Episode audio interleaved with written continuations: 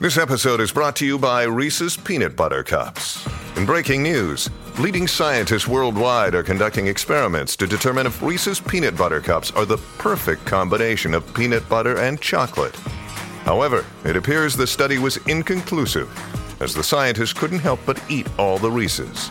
Because when you want something sweet, you can't do better than Reese's. Find Reese's now at a store near you. Hey, it's Ryan Reynolds, and I'm here with Keith, co star of my upcoming film, If, only in theaters, May 17th. Do you want to tell people the big news?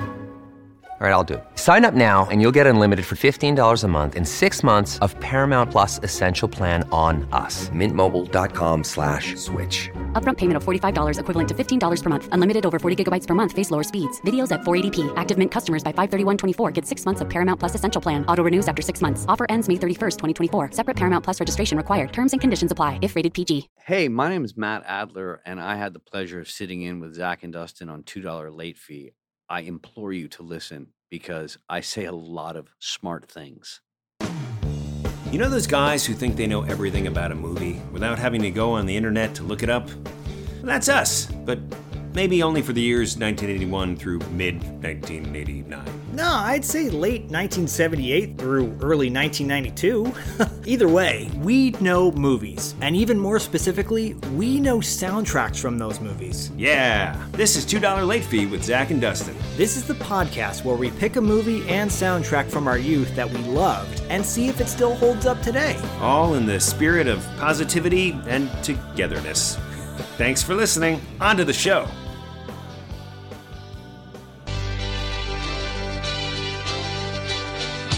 For 14 years, I've done all kinds of camps. Soccer, sailing, computer, tennis, even chess. This unique challenge of the great outdoors. Until this guy showed up. Going on back there? Nobody really great ever slept in dirt. Campsite's about a half a mile on the other side of this gorge. I'm scared. You ever see a picture of Da Vinci pitching a tent? No.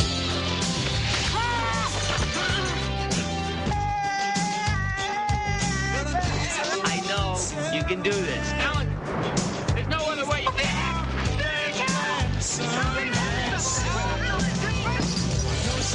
Put your helmet on. What do I have Do your best. Kevin Bacon, to do? How did your father ever talk you into coming this summer? Sean Astin, I was young.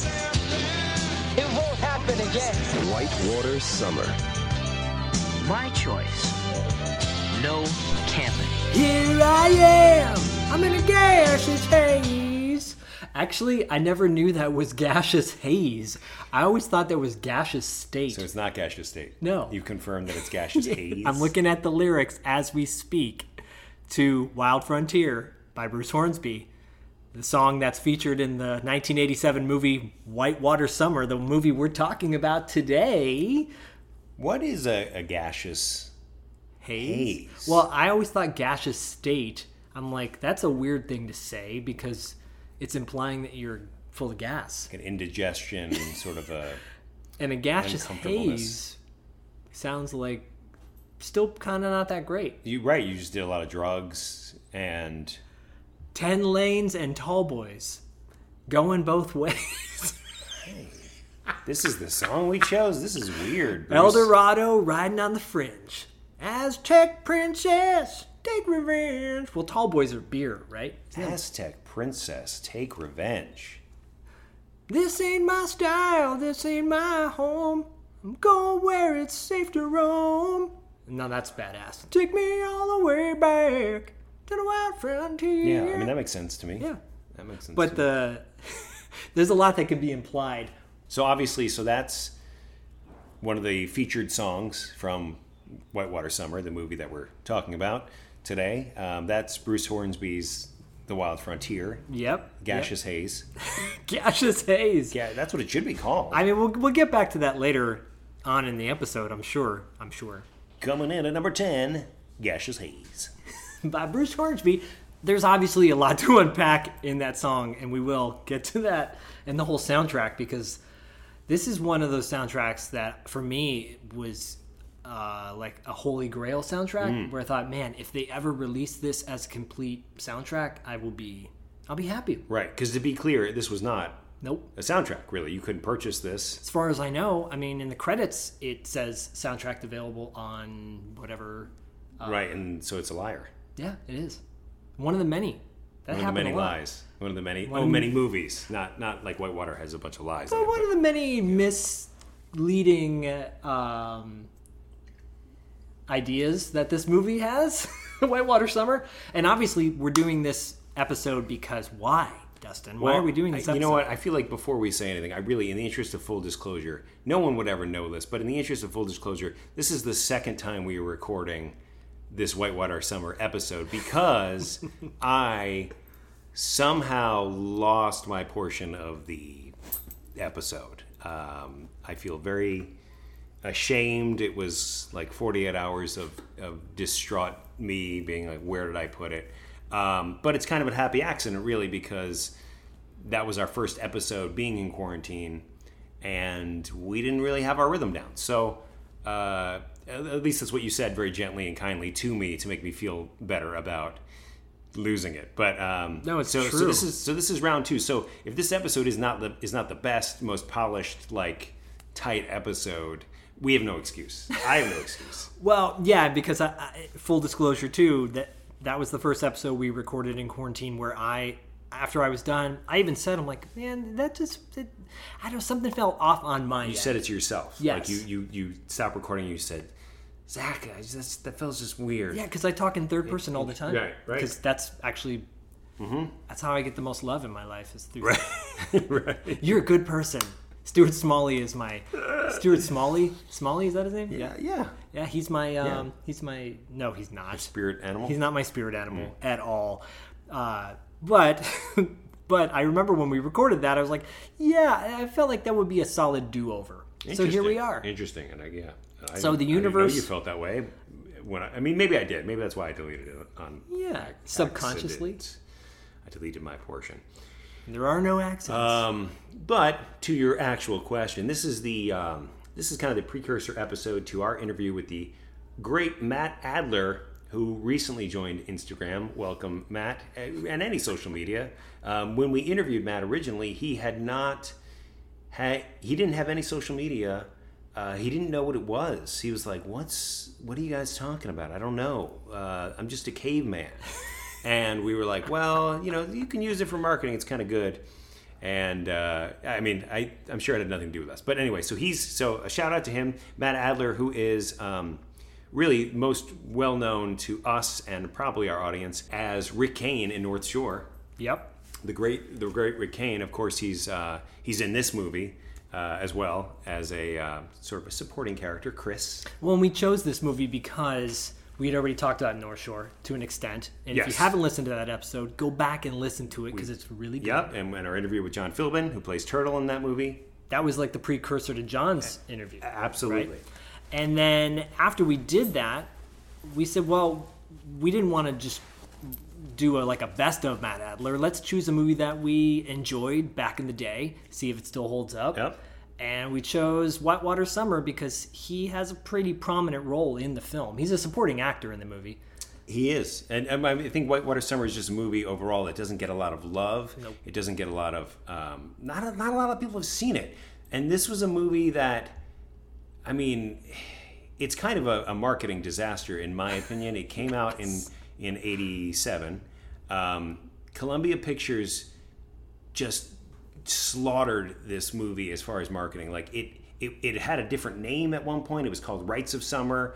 Um, Rites of Summer. but this is a movie, and as I'm sure you you heard in the trailer, it's like it just suffers from not knowing what it is supposed to be. Yeah. We don't know if it's a comedy. We don't know if it's a drama. We don't know if it's a buddy movie. Uh, the, the they kind of focus on this movie as if it is like kind of like Lethal Weapon or something, where it's like you know Sean Astin's like I'm getting too old for this shit. It's just like it's just very weird in his relationship with with um, Kevin Bacon. But before I we get into all that, I guess I should we should probably talk about what this movie's about and Yeah.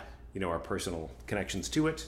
Yeah, I mean, well, like you said, it came out in '87, even though it was was made a few years prior, because they did reshoots later on where Sean Astin is noticeably older.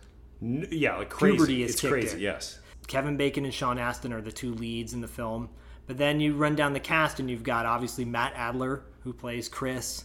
Uh, you've got Jonathan Ward, Beans who, Baxter. Beans Baxter. very special place for me. Beans Baxter. 26 episodes on Charles in Charge. 26 episodes of Charles in Charge and Beans Baxter. And some other things. But yeah. I got him a little confused with the other. I hate to like redhead stereotype, but I used to get him confused with the guy in Critters. Uh, oh, um, uh, Scott. Scott Ames? Scott, no, No, that's Williams. Scott Grimes. Scott Grimes. Does not start with an A. Scott Ames, Scott Grimes. Scott, Grimes. yeah. Yeah, who actually uh, kind of has a Richard Marx music career, by the way. He's Oh. got some few uh, records out that are pretty decent. Didn't know that. Yeah, fun fact. Um, but and then and then you've got K.C. Martel, who plays George, who I only knew up until that point from being on Growing Pains. Right. And also E.T. Oh yeah, and the Friends. That's right. Oh yeah. But yeah. That's bringing back memories. Um, but that, it, you know, th- those are the principles in the movie. It really focuses on those guys. The, the concept is, the plot is, Sean Astin is this nerdy chess kid. Uh, when when when that was like a total stereotype, and it's like, oh, people who don't go out in the wild Yeah. are, uh, you know, they don't know what life is, kind of thing. Right, And right. that's a bunch of bullshit, in my opinion. By the way, I just want to put that out there. Yep. Um, but yeah, he doesn't. His parents sign him up for this summer camp. But yeah, he goes into the wild with this group of boys in a summer camp. Not a summer, like a like a week expedition. It's it's not even an authorized program. And that's kind of like the overall premise of the movie. Like, you know, where this kid goes into the wild with a guy he doesn't even know and a couple other kids. Yeah, with the with the kind of the hope of like self discovery, quote, becoming a man. Like, Yes. Sean Astin's character, Alan, his parents are very concerned that Alan is too concerned with books, you know, and learning. And they don't Chess. like that, but they want him to go out into the woods and like, you know, kill stuff and be be a man in their eyes and and that kind of thing. So they have Kevin Bacon come in, Kevin Bacon's character named Vic Comes to Um, his house, which is really weird. comes to his house to give a, a PowerPoint presentation about what Vic does, where he just he trucks these these boys out on a on an expedition and teaches them how to fish and teaches them how to do stuff and you know and then they come out of the week long. I think it is like a week. I think it's supposed to be. They you don't know. say. They, don't actually really say, but it's like you, you assume like okay, it's we know it's not the, the whole summer. No. Even But- though it's whitewater summer. Yeah, and Rites of Summer. It's all very strange. But by the time he's done, we are like, his parents are like, yep, he's going to be a man. But John Astin's like, well, I don't know if I want to do this, mom. And then cut to like, they're in the van. The, and then they're they're the awesome "Take Me On a Way Back" Wild Frontier song kicks in to the Wild Frontier, and that song is minus the gaseous state. It's it's a brilliant song. I love that song. It's got a killer fiddle in it. It's killer fiddle, dude. Killer like the only time I ever heard killer fiddle was in John Mellencamp songs. You know, check it out. Right, and then, and then Dave Matthews with the, with the with that one fiddler guy. Yeah. Oh, yeah, I've never been a Dave Matthews fan. I just it's just that that summer of Dave Matthews, where it was like everyone was like you you could not go anywhere without hearing a Dave Matthews song on the radio. He revitalized jam jam rock. right, the jam band, mainstream mainstream yeah. jam rock. Yeah, Yeah, unfortunately. I mean, look, I was a DMB guy back in the day for a minute, and, and songs come on, and I'm like, "Grr, brr, brr, brr, brr." He wakes up in the morning. Yeah. but then after a mo- after a little bit, and you know, I'm like, okay, is cool, but I don't need to hear it Yeah. 24 seven. But yeah, Bruce Hornsby though, like people people lump him into the kind of because he went into like kind of a jazzy soft rock phase. Well, I think too. I think if you're not really a Bruce Hornsby fan, Yeah. you kind of only know him. You know, like your only association with him would be like, "That's just the way it is." Yeah. Some days like you're like, Or Mandolin Rain. yeah, Mandolin Rain, which is Uh, off the which are both which are both off the same album on the Wild Frontier. Right. Which is you know, it's kind of limited exposure. I've never dug that deep into Bruce Hornsby. Um, I did for a minute. Yeah, I was well, obsessed. I mean, he's he's done a lot of stuff. Yeah. He's, and he's you know he's he's produced and he's uh, He didn't produce this record though. Huey Lewis did. Huey Lewis did, and that's which is- why which is amazing. It's such a great record. Harmonica, oh my god, tooting. Yeah, Lewis. yeah. Every song on that on that album, in my opinion, is a, uh, T to B is a great album. Yep. But yeah, this, that song kicks in uh, Wild Frontier, and it kind of set and it sets off the, the movie's tone. But there's there's it, it- dispersed throughout this film are these really awkward uh, after after uh, afterthoughts, I guess, uh, of segments of Sean Astin, kind of flash forward two years later, three years later. Right. Well, it's Or a year right. later. So, so what you were speaking about earlier, when they when they Columbia Pictures for some reason they shot this movie, and somebody said we don't have enough cohesion here. Um, right. In '85, Right. So, so the movie was shot in '85. They came back two years later, um, and Sean Astin was at that perfect puberty point where he just had that gigantic like spurt where he was like, "I'm Mikey from Goonies," and like, "No, now I'm a man. I'm a cool guy." But they went back and they shot these narration sequences that to me add absolutely nothing to the movie, and I don't it, it, it absolutely confuses me. But essentially, yeah, you you now have Sean Astin in the future as a narrator who's saying like, "Hey, let me tell you about the one summer that I had that you know." Like, like he's clearly he's clearly a very cool guy now. He's you know wearing a Hawaiian shirt and yeah, you know, no more braces for this guy, and he's going to tell you how to basically be cool. Is that sort sort of what the what the sense is? Like I'm going to tell you how to be cool, guys, because you know this summer that I had that changed my life. But it's so the tone of it makes no sense at all. He's just and he adds nothing to the movie. Like he absolutely adds nothing. He's just And like, yeah, let me tell Matt. Matt Adler backed us up on that because he even said he listened to the interview, which we'll post in two weeks. He he he agreed with us on that. Did, didn't So- mean to cut you off, by the way. No, no, no. Listen, I, I mean, it's like this doesn't make any sense to me what actually happened with this movie. And yes, Matt Adler talks about it a little bit, you know, as far as like having to do reshoots. But like clearly, whatever they shot in '85, like went across somebody's desk, and they were like, mm, "Yeah, no," or maybe there was a, there, we know there was like a bit of a leadership change. Yes, there was a bit of a uh, you know and and and mo- it kind of got shelved but like to come back and have Sean Astin uh, kind of he's he's very he's very like flippant about this summer and at its core I don't know what it was supposed to be. Yeah, th- this movie to me had uh, well, first of all, it had a really big impact on me as a kid because when I saw it, I had never done a summer camp and I wanted to go on a summer camp, and it felt like my memories of when I watched it then versus when I watched it when we all watched it together recently. Um, it was like a coming of age. I, felt like it meant to be a coming of age drama with with comedic elements, you know, uh, to make it a little more lighthearted. But then obviously takes a real left turn when when Vic, uh, Kevin Bacon becomes this power hungry ego. He's like a sociopath, He's really. a sociopath. I mean, he really is. Yeah, and and being somebody who I I worked summer camps at. I worked in summer camps, r- helped run summer camps, and I understand the ego behind that. Where you've got this group of kids that just think you're God. They think everything you do is cool. Yeah.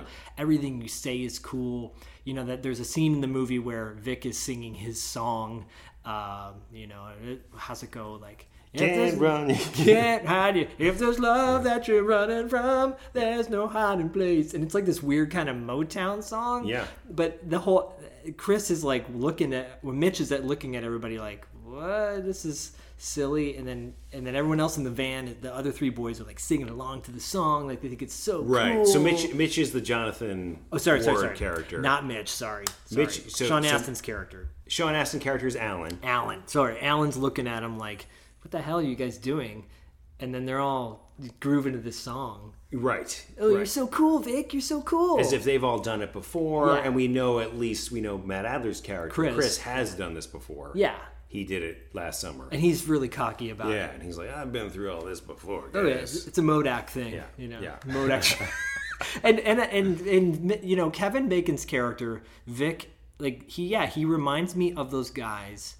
I hate the stereotype, but those those like those you know kind of white guys straight out of college who think they know everything about everything. Yeah. They think they're totally grounded to the earth and so cool because they took a history class. Yeah. They know what's up, and so everything they do is cool. Right. Everything, and so right down to the sleeveless shirts that he's wearing, and and Alan's like, it doesn't buy his shit, and I Right. kind of relate to that. Where I'm Yeah. like, I- I could see why he thinks that Vic is kind of a a tool, you know? Um, yeah, and it should be worth noting, I think too, that the song uh, he's singing in the band is actually a Bacon Brothers song. It's a Bacon becomes Brothers song. a Bacon yeah. Brothers song. And I'm not gonna lie, as a kid, these are all the things I noticed as a kid. I just love. I thought Kevin Bacon was cool. Yeah. He- uh, Quicksilver had just come out, and so It's got I- that hair. he's It just kind of hair. flops gloriously to where, wherever it lands. It's like perfect. right? And I was man. not a footloose guy. I was not a footloose guy. You weren't a uh, Footloose guy. Interesting. Where so he didn't appeal to me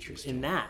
Ki- Quicksilver, he did. So Yeah. if you don't know about Quicksilver, go back and listen to that Yeah. episode. Can't believe we're doing two Kevin Bacon movies in our first season, quote Yeah, unquote. right. Um, but but but no, this idea like uh, that Kevin Bacon also was a lanky dude, not incredibly good looking by like quote unquote mainstream standards, but he had this coolness about him, this vibe that I always was like, why does he have? Why is he so cool? Mystery, you know, which made me like him even more. He at one point is wearing a sweater in this that I thought was the same sweater from Quicksilver. Right, I looks think like we it. both questioned like that, it, but yeah. it's not. Uh, even though those are both these are both Columbia Picture films. Yeah, and, so they, and they would just reuse the wardrobe. yeah, probably. why not? Um, but yeah, this movie is very confusing because you try to figure out what it really is. As a kid, I didn't care. I just took it as an adventure, and I didn't really mind the Sean Astin moments. Now, as an adult, I watch it. I'm like, oh come on, oh come on, that's jarring. It's, well, it's jarring, and it's just it's not adding anything. It's not. You're we're right. Not, we're not moving the story forward. It's just saying this this kind of commentary on like, did Vic have to? Did Vic have to do that? No. Did he? yeah. You're like, yeah, we just saw that. Like Yeah. we just saw that. it Um, reminds me of those VH1 shows in the late 90s, early thousands, where they'd have comedians interspersed in between like clips from music Oh videos. or yeah, yeah. you know, I'm suddenly just going to interrupt the best part of the movie, Totally. and just start talking about why I think this is stupid. Right. And you're like, Yeah. no, no, no, no, no, no, wait. Your Hawaiian shirt is stupid. You're petting a goat, which is random, and you're in the middle of Central Park, which is even more random. You're trying to cue up things that we haven't seen yet. Yeah. You're telling us what we just saw. It's like there's just no point.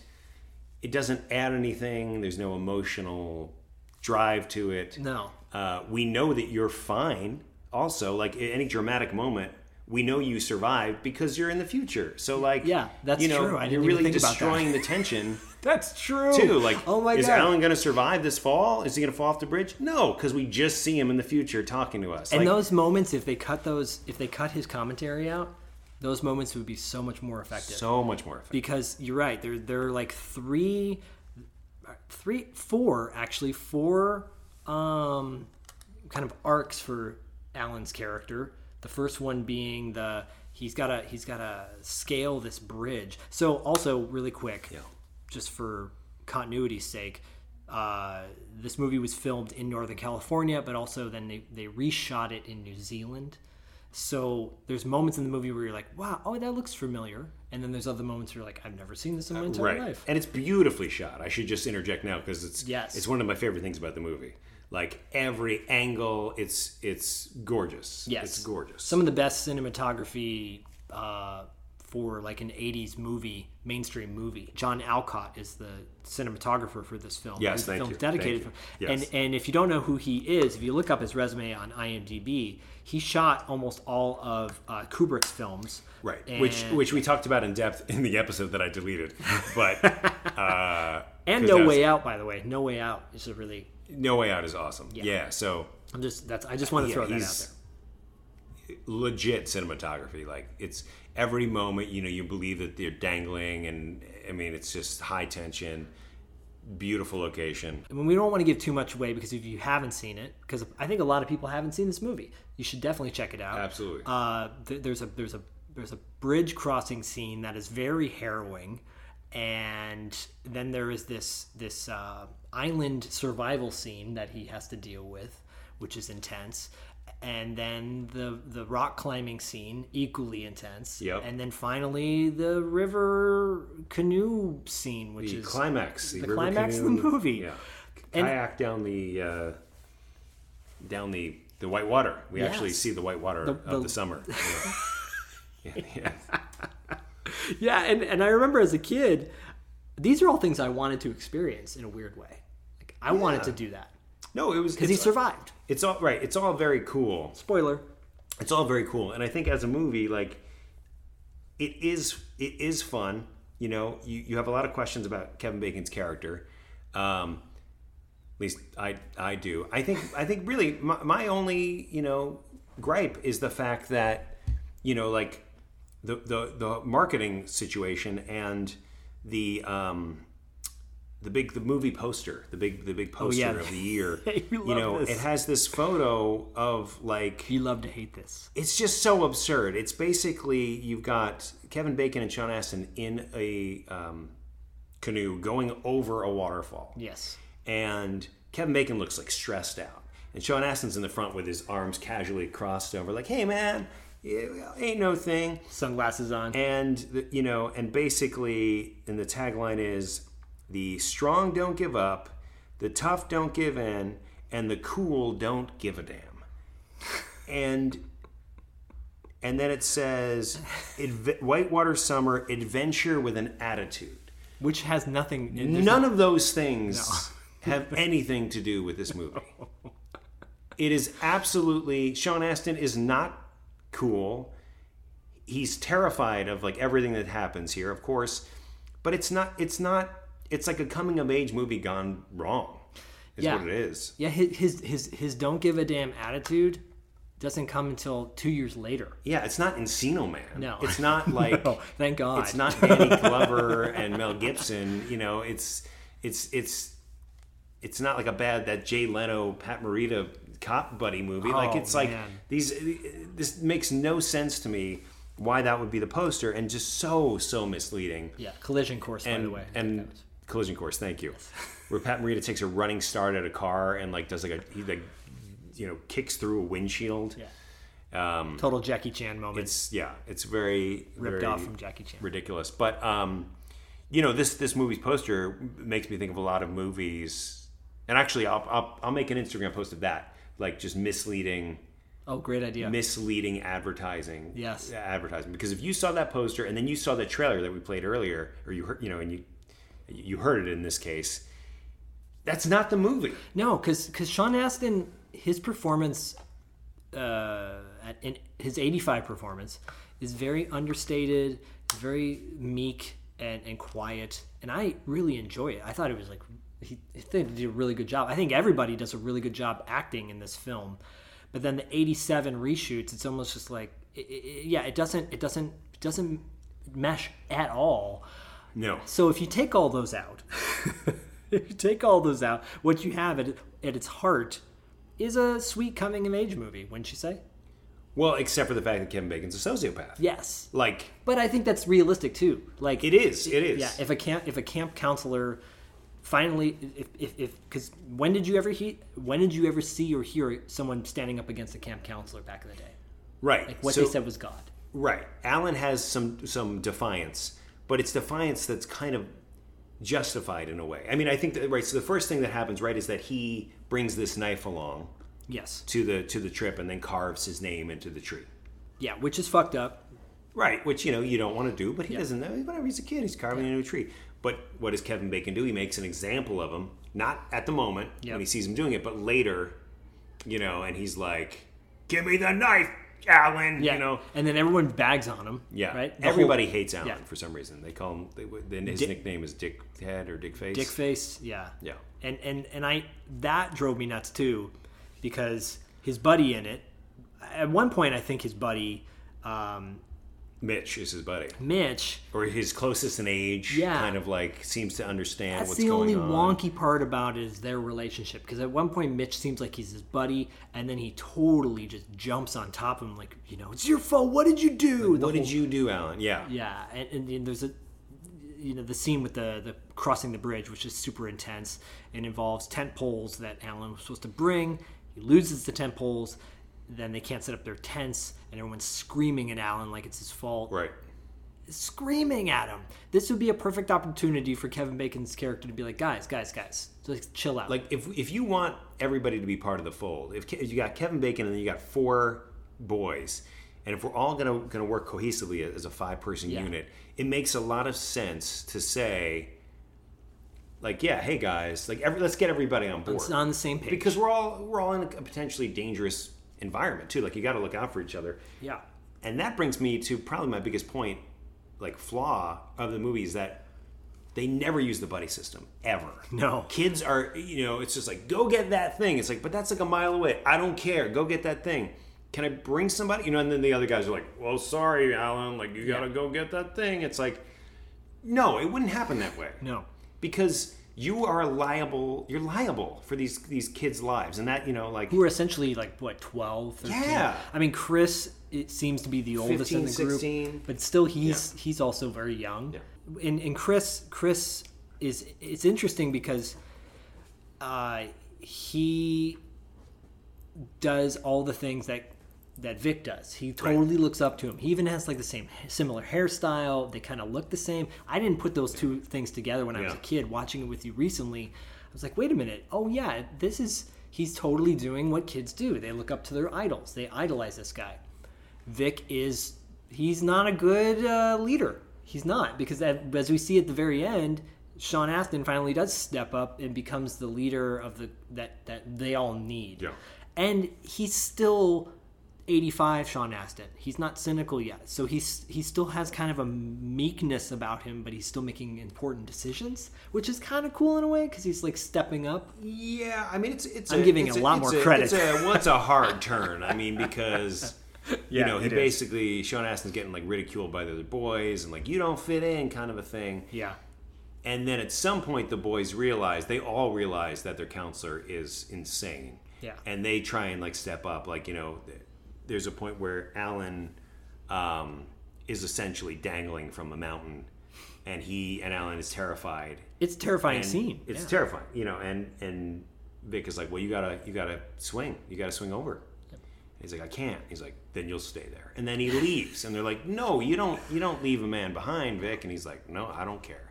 But what happens though? All three guys go. They leave. They all leave. including Mitch. They all leave. Where he's like, Mitch, And please like, right, don't leave right. me. Don't leave me here Uh, dangling. This little kid. It's like, sorry, dude. I mean, that would be Whop, whop. that. That would be it, Dude. That would be it. It, and, and when they go back to camp, they're setting up camp. They're like, Vic, I don't think you should have done that. He's like, I don't care, guys. He's fine. And and what isn't mentioned here, and also something that's, that stands out to me, is like at some point where it's with the original suspension bridge, um, Sean Astin loses his glasses. Yes. He can't see. He doesn't have his glasses Yes. for the entire movie. As somebody who needs glasses, I couldn't do any of that. Like, I mean, maybe I could, but it's like you if you can't see, so you, so now he's dangling, Yeah. and he can't really even see where he needs to grab or you know things at night. Like can't you know? So that to me, it's like, come Well- on, guys. Well, and also he they're caught in a rainstorm at one point. Yeah. And that's when Sean Astin's on the island and by himself, and he has to kind of fend for himself. Uh, he and if you can't see very well already, and then there's a downpour. You, and it's night. Yeah, it's, just nighttime. like yeah, that's that's that's definitely and going down the whitewater rafts and having to navigate at the end in the canoe. Yes, you know. and see things, and Vix. you know, and Vic keeps doing things under the kind of umbrella of like, well, he's got to learn how to be a man. Yep. Sorry, guys. And and and everybody kind of lock steps goes with it. You know. Everybody, yeah, everybody's just like, yeah, um, And there's a there's a moment there too where you're saying where kind of where everyone kind of turns on Vic in a way, like during that survival night of downpour, uh, or it's, it's the following day I, I think when when they because well, because during the downpour, they're like, "Are you gonna go get Alan?" That's and right. he's like, "Well, he hasn't sent the signal yet." We're like, "What's the signal? Yeah. He's on an island, Yeah. like not near you. Like, what Yeah. is the signal? Yeah. Did you even establish the signal? No. no. Like, I haven't started. So he's just like freezing. yeah, and then know? Vic's missing the night when he come when he finally gets back. Vic's everyone's excited to see him, and then Vic takes off, right? Vic's gone, and then there's that big downpour Right. where they lose their tent and and their minds, and their minds because George has a Right. meltdown. He's like, I Right. want to go home. But then the next morning, Vic shows up. Hey, Vic. Hey guys, you did it! Don't you see what this means? And then you're heroes, right? And then and and and uh, Alan's like, where were you? You know? Yeah. And no, everyone else is like, come on, Alan, it's okay. Yeah. It's all good now. Which is really reminds me of like every dysfunctional relationship where Yeah. you're just like, no, no, no, it's okay. No, we're no, no, okay." no. We're fine now. He apologized. he apologized. Dude, totally. He meant it. Yeah, yeah, and Another day is here, and you're ready for it. What to wear? Check. Breakfast, lunch, and dinner? Check. Planning for what's next and how to save for it? That's where Bank of America can help. For your financial to-dos, Bank of America has experts ready to help get you closer to your goals. Get started at one of our local financial centers or 24-7 in our mobile banking app. Find a location near you at bankofamerica.com slash talk to us. What would you like the power to do? Mobile banking requires downloading the app and is only available for select devices. Message and data rates may apply. Bank of America and a member FDIC. and the music really adds to this movie. Like the that was another thing that really stood out to me too. I I think as a kid, I love I you know you and I both are part of that MTV generation, um, but I love when a song perfectly matches what you're seeing on screen. Yeah. Michael Mann, in my opinion, was the best at Yeah. doing that. But besides that Bruce Hornsby Wild Frontier song, he's also got on the Western Skyline, which is more mainstream, I guess, more well known. Mm-hmm. Um, the, the the island scene has uh, a song by the Cutting Crew, which everyone knows. Is, you know, I just died in your arms tonight. Like, okay, yeah, I get that, but they actually had a really big uh, catalog of music, and the song in there is called "Life in a Dangerous Time."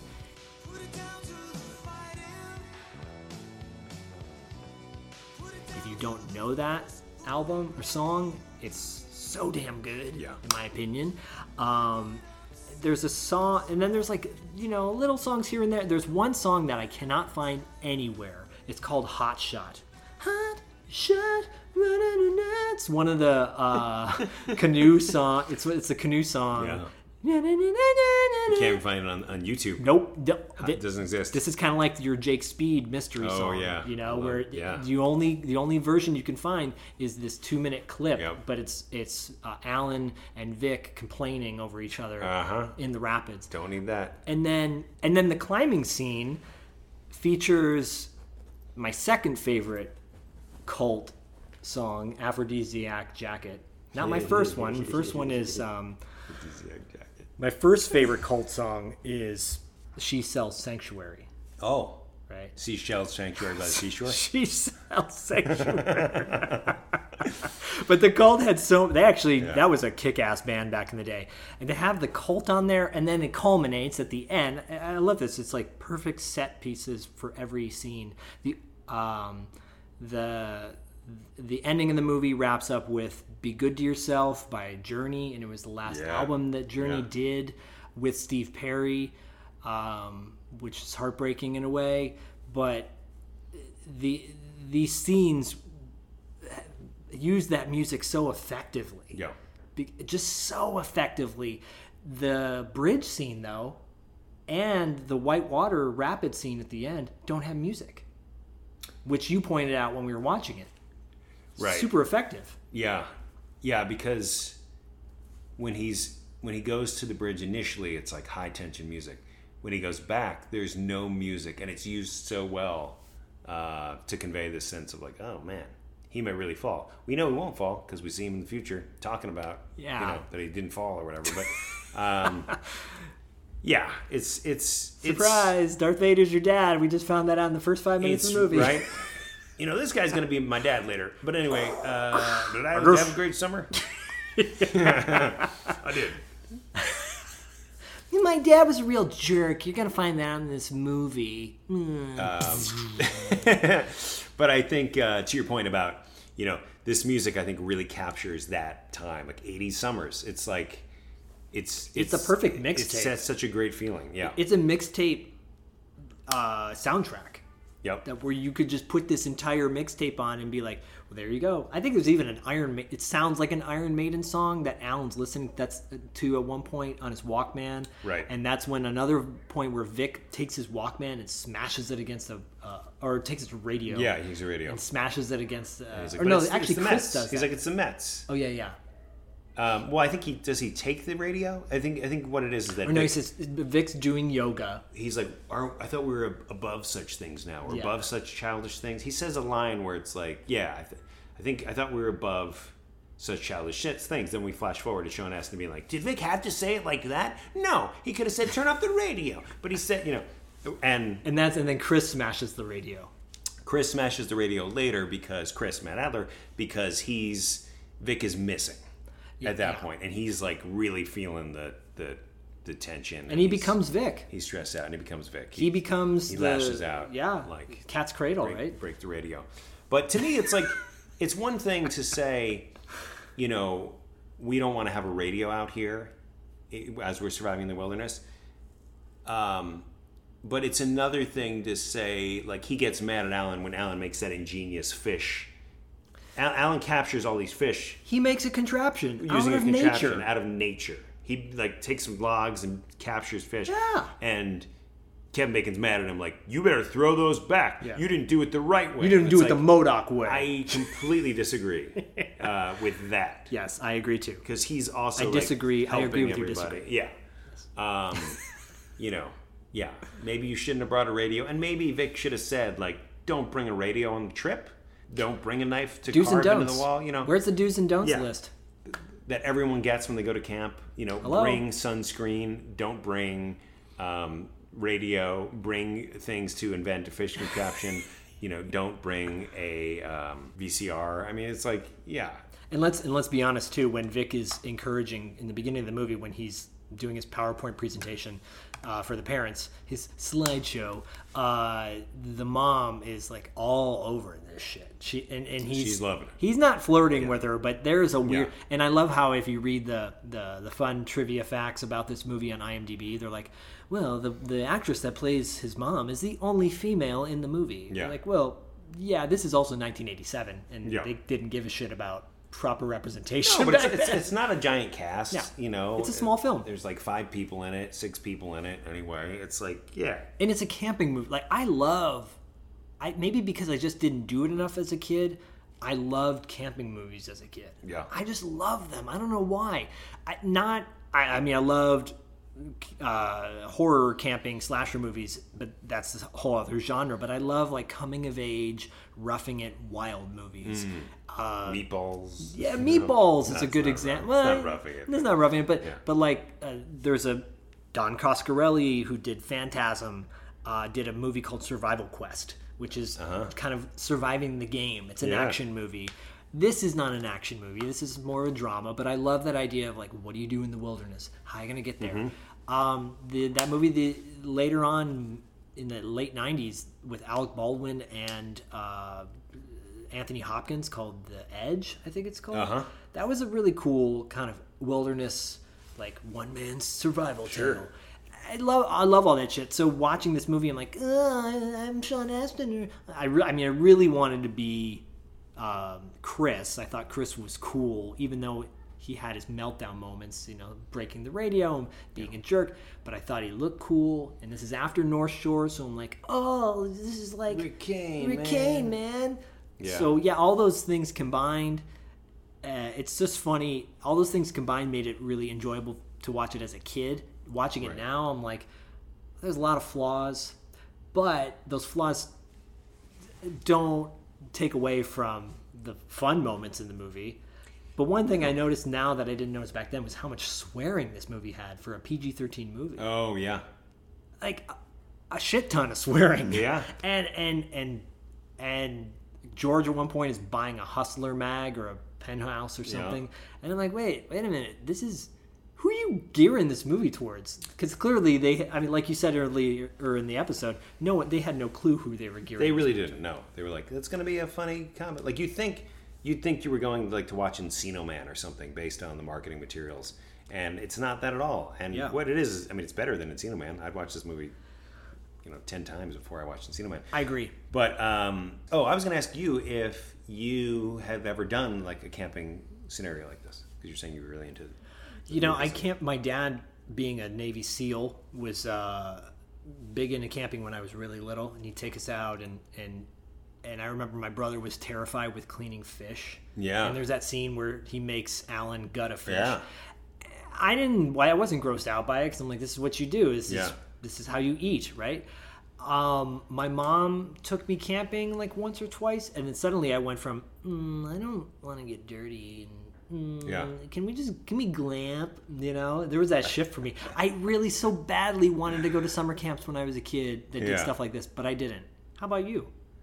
I've never done like this level of outdoorsiness, like where, you know, I've certainly I've done like whitewater on a trip and stuff, but never like camped camped out, climbed a mountain, got to the thing. Yeah. Um, Sounds sounds kind of cool though, doesn't it? If It you does- had a cool camp counselor. it does sound cool. Yeah. I mean, I spent a lot of time watching this movie, like being like, well, okay, but they only have one boat, so how are they gonna all like meet down there? Like, it was just like trying to figure that out, which was not time well spent. That would be one line they could just say, "Well, you know, well, we'll make sure we get that boat or on whatever. Yeah, I don't know. I mean, nobody thinks about that stuff. That's what I was thinking about this time. They Like- should, though. Like, what's the? How are they going to do that? because they should. Um, but no, yeah. So I haven't really um, done that, and you know, do I have a desire to? Not. I, I, I enjoy going out into nature, and I always appreciate when I'm out there. But Yeah. then it's just it's just getting motivated to like, okay, what's this going to look like? It's kind of my feeling about being at the beach. Like I love being Yeah. at the beach, but I hate sand. yeah, And hate, I know hate's a strong word, but it gets everywhere. it gets everywhere. Yeah, and then next thing you know, it doesn't come off you because Right. there's tar in the just, sand. You just feel disgusting. yeah. and then you can scrub it, and then still you find it a day later. I opened up my wallet the other day. I haven't been to the beach in a couple weeks. There's sand in my wallet. I'm like, how the hell did the sand get in my wallet? But I think when everything's idealized as a kid, so you're like, oh yeah, this is gonna be an adventure, Yeah. and then you realize it's not an adventure. It's kind of sucks, you know. Yeah. Yeah. I think that's probably what would have happened. That climbing scene where he's stuck on that mountain is so terrifying, yet everyone else doing it, I'm like, oh, they're doing it. It's cool, you know. Right. And I love people pointed out the fact that Chris does the scene without um, without the gear on. Like he doesn't. At one point, they have all they make the kids wear this heavy duty like carabiners and straps, Yeah. and I don't know why they throw like eight carabiners around them for some reason. Uh-huh.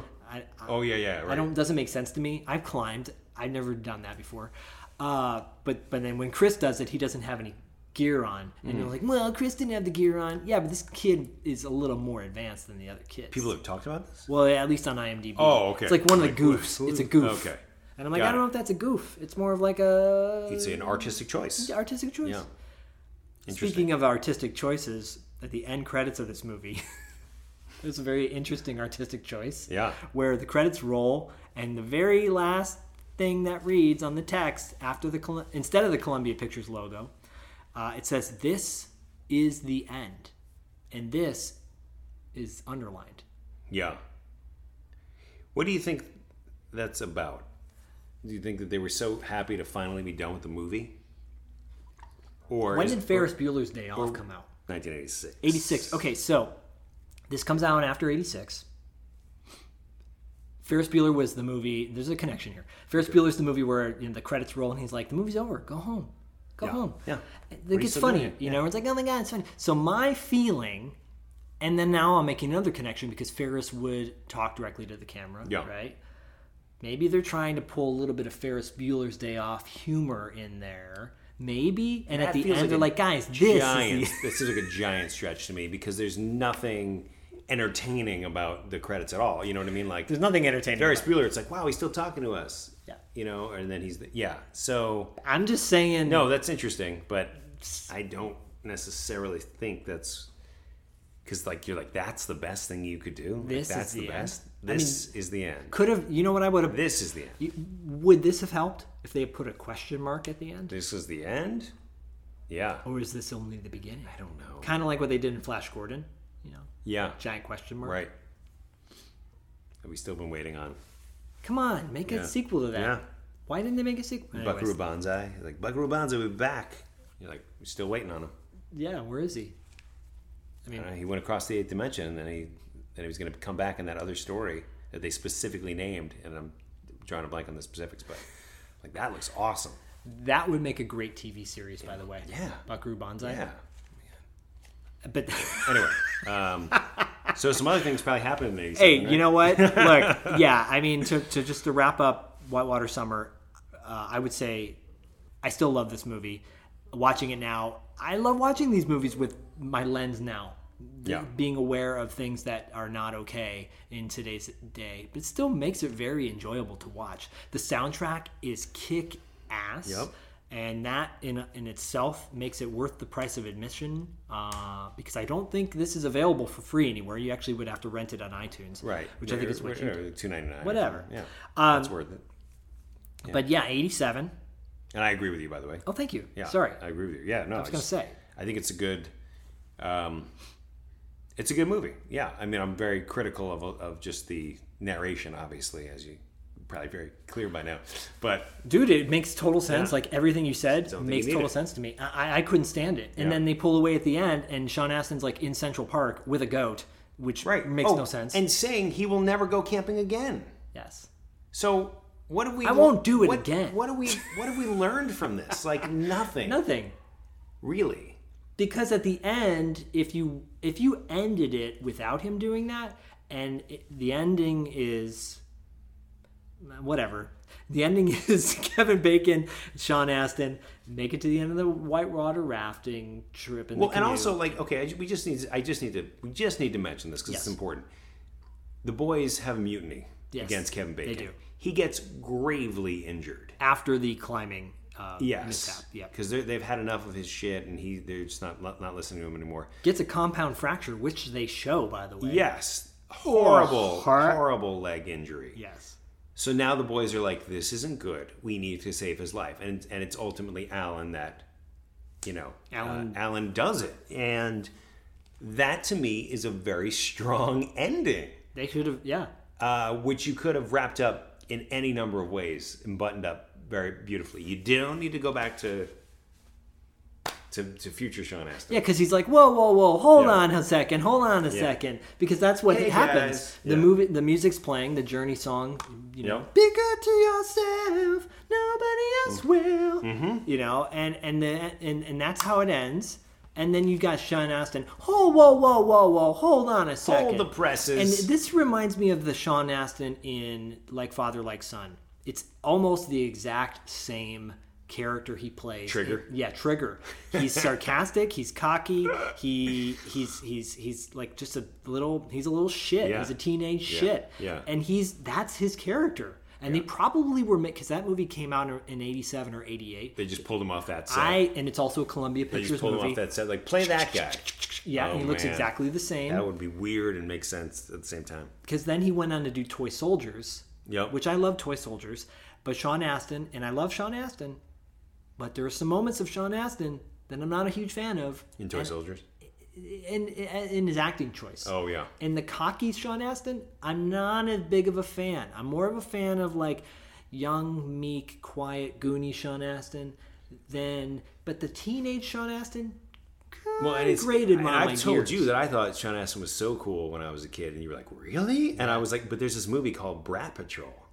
That that Sean Astin, Not I Brat love.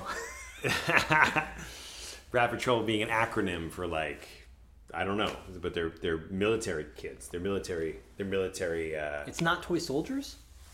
No, no. Brat Patrol is a movie that was a made a made for TV Disney movie Oh yeah, that's right. with uh, It's got the kid from Explorers. Nia Long, Nia and the kid from Explorers.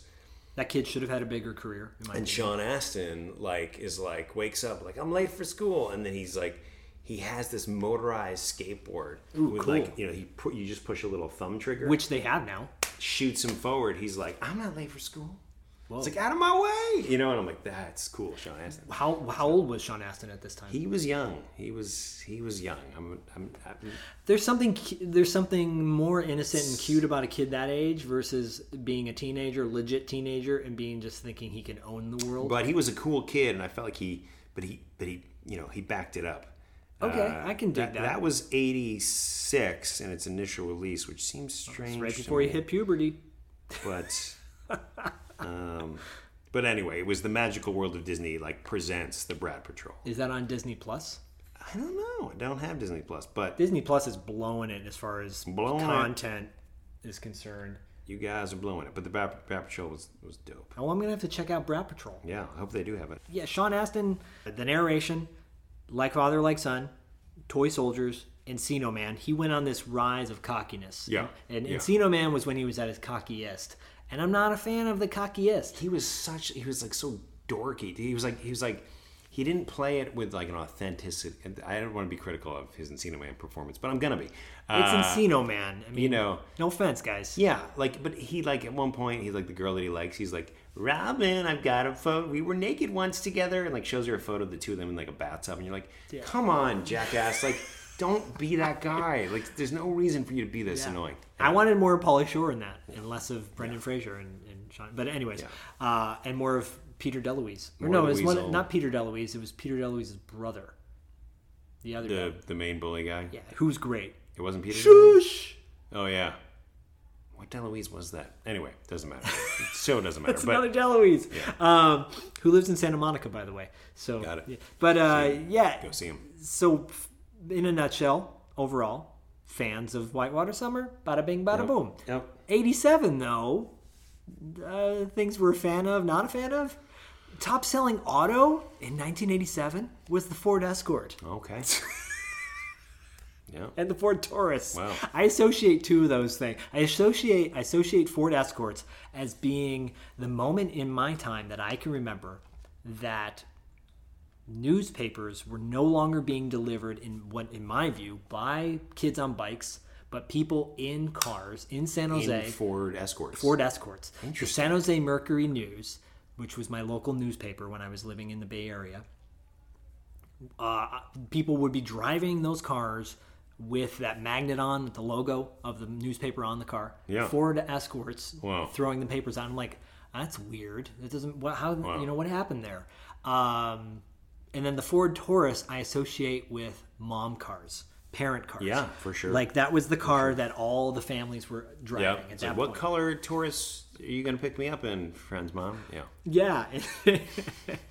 and there's so many shit cars. Man, 87 was a bad year Yeah. for cars.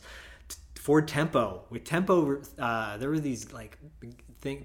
The Tempo was the name of a, um, a, a, a chewable that would help you with digestion. So I always associated it with like Didn't- really didn't last, because huh? there's there's a there's a car now. It's been out for a long time now. It's called a Murano, I think. Yeah. And I'm sure. like, it's moron. It says moron Yeah. in the name. I don't want to drive a car that says moron. You're a Morano. you're a, you're a morano. Um, and then the uh, set the Chevy Celebrity sounds like such a cheese ball driving this. Yeah. Chevy. So, by the way, the Ford Escort was the top selling auto. It was only seven thousand bucks wow. for a car. My That's God. crazy. New? Wow. Amazing. Uh, we've talked about this before on other podcast episodes, but uh, The Simpsons premiered. Uh, the Simpsons premiered on the Tracey Ullman show. Oh, really? I And it thought was- I thought that we had determined that it was that it was that The Simpsons premiered. It was turned into a series in '89. Okay. Okay. Um, and so, yeah. And then there was the USSR plane. Uh, the plane, a plane lands on the Red Square. Do you remember that when that Cessna landed? In Yeah. Dude, that was a huge deal. A 19-year-old kid, West German kid, landed his small Cessna, and the only reason I know what a Cessna is is from Iron Eagle. Isn't that funny? That's so My only connection with things are from movies Yep. on television. He landed his airplane in Moscow landing in the Red Square. Uh, he flew the plane undetected into Soviet airspace, stating that his motivation was to bring peace between the Soviets and the West. When he was arri- when he arrived, he was greeted by curious strangers and then arrested for violating Soviet airspace. Okay. Duh. He was sentenced to four years in a labor camp, but was released after 14 months as part of a goodwill measure. Um, this was the first moment for me as a kid where I learned about governments doing deals. Ah. Right, you scratch my back, I'll scratch yours. You get, I will let your kid go, but you need to give us something in exchange. Yeah. right. Like I Iron didn't know about that Yeah. shit. Like Iron Eagle, they used to do deals. Yes. The, what was the guy? Iron Eagle, pla land your plane now. Kiss my ass. Yeah. Get those bastards are gonna get you, man. Doug, gotta. Get... Oh, we got to cover Oh, Iron Eagle at some do, point, dude. Uh, okay, and then of course, and I think we might have mentioned this before. Germany, as when Reagan, you know, gave his famous speech on June twelfth. Tear down your wall, Gorbachev. Man, to think that Gorbachev was a threat back then, Yeah. and what what we have now. Yeah. You know, when I was a kid, when we were kids, I thought we'll have all this shit figured out. Totally. We went backwards. We, I, yeah, it's so it's so interesting. I think the same way. u- Usually, I'm like, I'm like, right, we won't have that problem. Like, World wars? No, we won't. Nah. World war, civil war? No, we won't have another, another civil war. Terrible president? Yeah, no, a moron, just like an app, just the stupidest fucking person you've ever seen in your life, leading the country. That makes no fucking sense. Oh man, yeah, yeah, Yeah. yeah. Um, and then on a lighter note, Aretha Franklin was inducted into the Rock and Roll Hall of Fame. Nice. and I saw her live once. Uh, a good friend of mine, rest in peace, Daniel Chambers. Uh, he one one random night, he's like, "Hey, I got tickets to see Aretha Franklin and at the Universal um, Amphitheater. Wow. You want to go check her out?" Yeah. I'm like, "Yeah." Yeah. She put on a three-hour show, costume changes. Wow. I think at this point, this was like maybe five or six years before she passed away Wow. just phenomenal man Wow. and i'm like and i was never was i didn't i didn't dislike her music but i wasn't a huge fan but man No, it's it's awesome when like you you're familiar with somebody in a like limited way, and you see them live, and it changes your entire perspective of them, and you're like, where have I been? You know, you yeah. has that ever happened to you with an artist where you you suddenly started listening to their music after that after you saw them live You know, when I the one that comes up for me is actually like like Prince when I saw Prince live because I I obviously I mean you nobody doesn't know who Prince is, Yeah. but like to really appreciate how prolific yeah and like deep his like the, you know he was playing things. I was like, what is that song? Like you Yeah. know, and then just diving into all these songs that I just never knew about. because you and i we're part of the generation that we're the last generation to really like appreciate vinyl before it became retro and Mm-hmm. cool um, and we're the first generation to learn about singles Yeah. and where you just listen to the single and that was it Right. so we I are buy those cassettes for like a dollar twenty nine at Yeah. Sam Goody, you know. Goody- Black Box. Goody got it. Black Box, strike it up, side two, like Dan, everybody, whatever. Yeah. oh my god this one kid. I don't want to hear anything else. this one kid his name's ali galami uh, was a kid I went to high school with. We're still friends, by the way. Okay, good. Uh, and, and he he gets we get in the car one day and he's like, "Oh, check out this single I got. It's by this guy named Paperboy. It's called Ditty." And I'm like, "What? Okay, cool." And this song ended, and then he's like, "Listen, listen to it again. It's on the other side."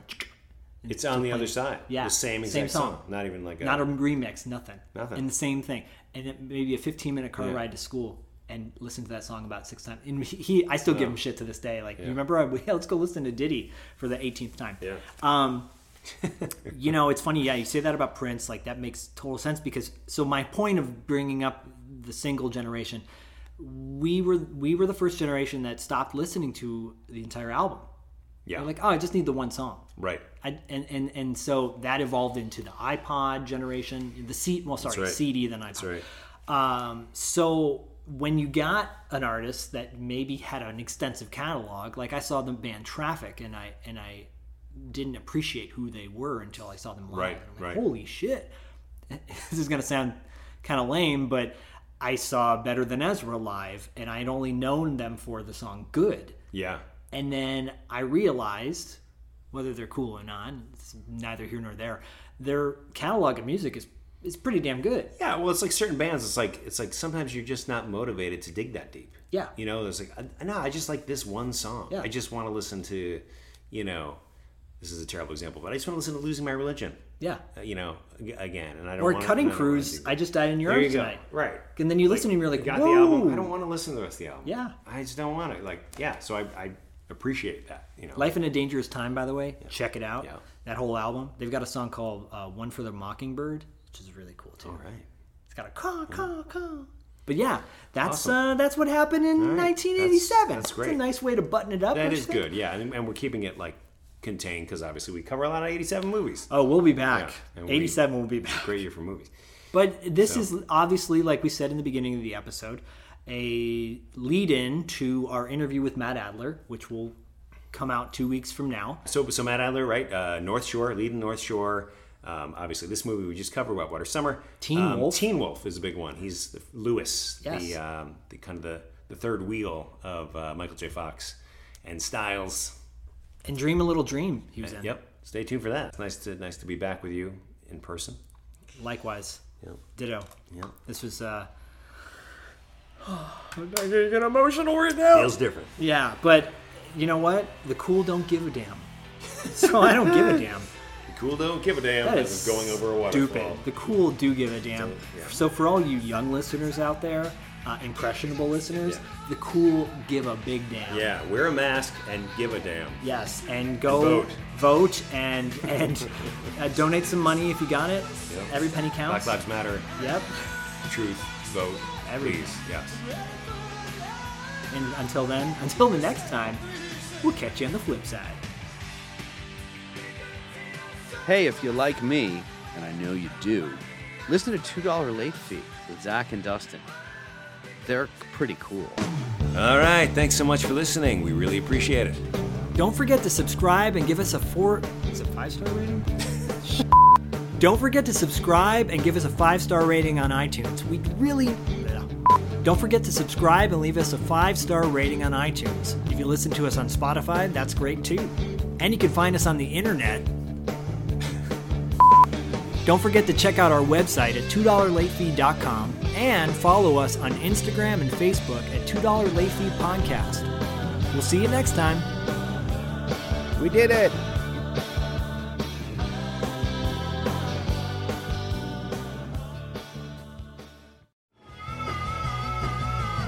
You're listening to the Geekscape Network.